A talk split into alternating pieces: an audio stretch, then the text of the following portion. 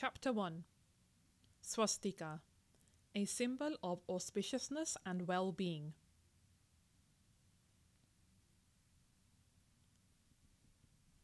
The sacred hymn of the Yajurved is a Swastivachan, a prayer and ardent aspiration for the highest good and well being of all beings, of everything, of the whole universe. Heartfelt chanting of this hymn is an integral part of initiating every religious sacrament or important familial ceremony in the Vedic cultural rituals. It conveys the core meaning hidden in the Vedic symbol of swastika. The term swastika emanates from the Sanskrit word swasti, meaning su, good, plus asti, being. As a symbol, swastika is a line design invented by the Vedic sages its specific geometry is believed to have some relation with certain natural energy fields. It is drawn as a cross with equal arms when all the arms are continued as far again at right angles clockwise. The sublime effects, in terms of the cosmic energy currents superimposed in the unique pattern of swastika, correspond to what the swastika symbolizes auspiciousness, well being. The clockwise direction is of significant importance as it also happens to be the direction of movement, as we see it on the earth, of the sun, which rises in the east and sets in the west. The four sides of the swastika thus represent the four principal directions. The symbol of swastika is being used as a holy sign in India since the time of Yore.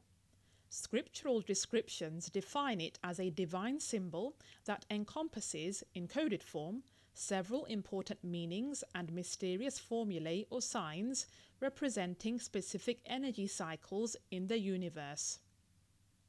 The Halayut Ghosh regards it as a prominent among the 24 symbols of significance in the Indian culture. The same scripture also refers to it as Chatuspat, four paths emerging symmetrically in four directions from a common origin. The seed syllable, sounding like gum in the Vedic script of the Ganpati mantra, resembles the swastika. This seed syllable, together with the four segments of the mantra, seems to be encapsulated in the swastika symbol. In some scriptures, four divine powers governing the physical system of nature are said to be subtly present around its four sides.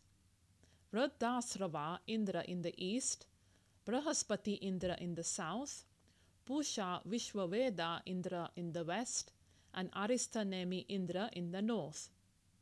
Scholars of Vedic literature also interpret the swastika symbol as the coded design of the electromagnetic magnetic energy fields around the solar system's nucleus. Valmikiya Ramayan cites the appearance of swastika symbol as that of the bluish line design seen on the crest of the cobra, the king of snakes. This simile indicates a deeper meaning, conveying the importance of swastika in Tantra as well. The matrikas, special sounds or packets of eternal sonic energy, nad, indwelling the cosmos that were realized by the rishis in a state of trance, are of fundamental importance in the science of Tantra and Mantra. The signs, notations, representing the matrikas are said to be the origin of the syllables of the Vedic Sanskrit script and hence of all the ancient languages. The matrikas and hence the vowels and consonants were generated from the manifestation of the omnipresent, eternal sound, Nad. The different forms of voice, namely the Pashyanti, voice of the inner self, Madhyama, mental voice or the voice that one hears while thinking, and Baikari, usual voice used in speech, also originated from the same nad. Each of them was further divided into the perceivable and subtle forms. Thus, the sixfold manifestation of the Nad Brahm came into existence. The six line segments of the swastika symbolize this occult knowledge. In this context, swastika is further regarded as a sign depicting the secret facets of the origin of nature. The vocal sound, Baikarivani, as we perceive it, consists of both the vowels and the consonants. Of this, the vowels are fundamental. They exist as natural expressions of sound, namely the swaras. The consonants can't be perceived without the suffix of swaras. There are six basic swaras of musical notes. These are like the six major components of the spectrum of light that is referred in the scriptures, and the ensemble of these six Suryashmi sun rays is called swastika. Apart from the scriptural descriptions, the archaeological findings, especially inscriptions in the ancient caves, indicate the popularity of swastika design in ancient times.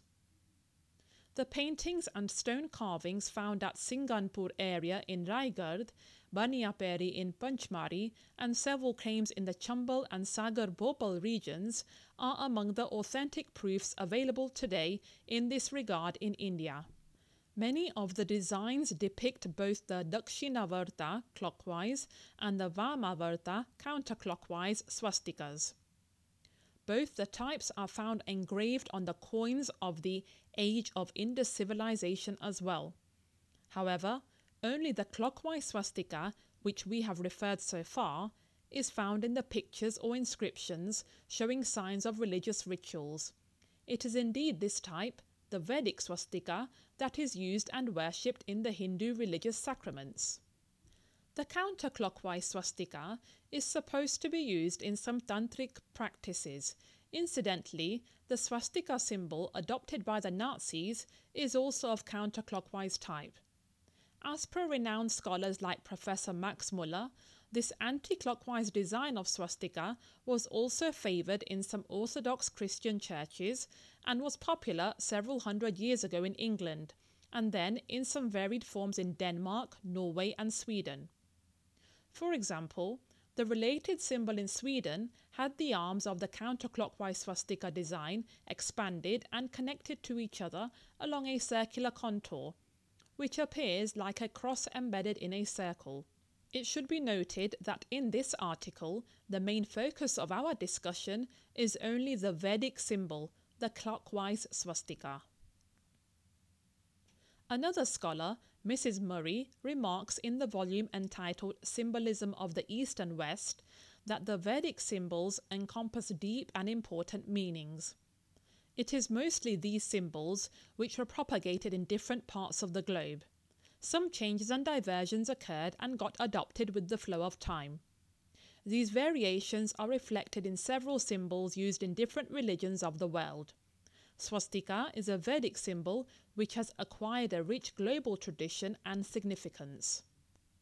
According to Indian philosophy, the four arms of swastika symbolize the four Vedas, four Varnas, four ashrams, four lokas, and the four deities Brahma, Vishnu, Mahesh, Shiva, and Ganesh. Eminent Vedic scholar Pandit Ramchandra Shastri further cites that the design of swastika resembles a four-petaled lotus known as Chaturdala Kamal, which symbolizes the abode of Lord Ganpati and is therefore worshipped in religious ceremonies and also enshrined at the places of worship. Several savants also regard swastika as the symbol of the Kaustubh mani present on the chest of the embodied manifestations of God Vishnu.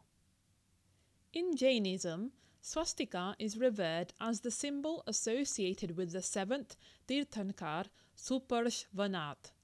The followers of Jain religion regard the four sides of the swastika as symbolizing the four possible places where one could be reborn or reside after death. These abodes are described as the animal or plant kingdom, the earth, Jivatma, soul in the subtle body that awaits rebirth, and the hell. Imprints of swastika are found inscribed in the Buddhist monasteries as well. It can also be found in the houses of the lamas and in some temples in Tibet. In the views of George Birdwood, the Buddhist symbol of the wheel, the cross of Greece, and the swastika all symbolize the sun. He further refers swastika as among the most ancient symbols that contain sublime implications. Professor Max Muller is among the noted European scholars who had studied Sanskrit language and the Vedic literature and also written commentaries thereon. Commenting on the global propagation of the swastika symbol, he once wrote in a letter to Dr. Schliemann indicating that this Vedic symbol could be found in Rome, Milan, Pompeii, perhaps in almost every part of Italy, in some ancient cities of England, at several places in Hungary, Greece, China, and in many other parts of the world. He has also supported the views of E. Thomas, where the latter has described swastika as a symbol of the continuous motion of the sun and the solar system. Professor D. A. Mukherjee throws light on several other implications of this Vedic symbol.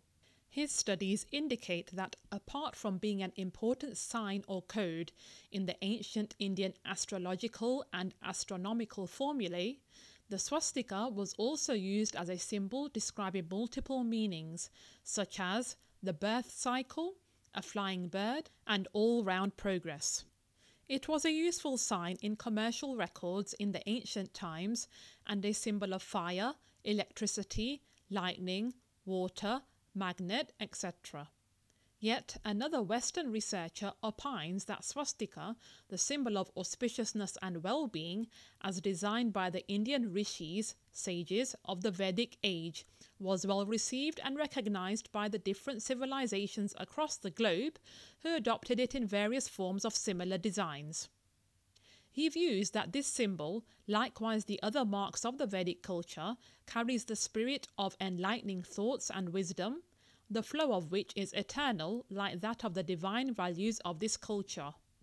Many more aspects of knowledge, deeper meanings, and philosophical teachings and feelings and effects might have been folded in the distinctive and comprehensive design of swastika. But at the core of it lies the spirit of auspiciousness and well being of every individual, every family, society, nation, and the whole creation. It therefore continues to be of universal significance and reverence.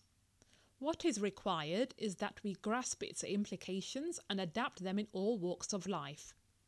Let the auspicious sentiments and teachings encoded in the swastika be expressed in our aspirations, thoughts, and deeds.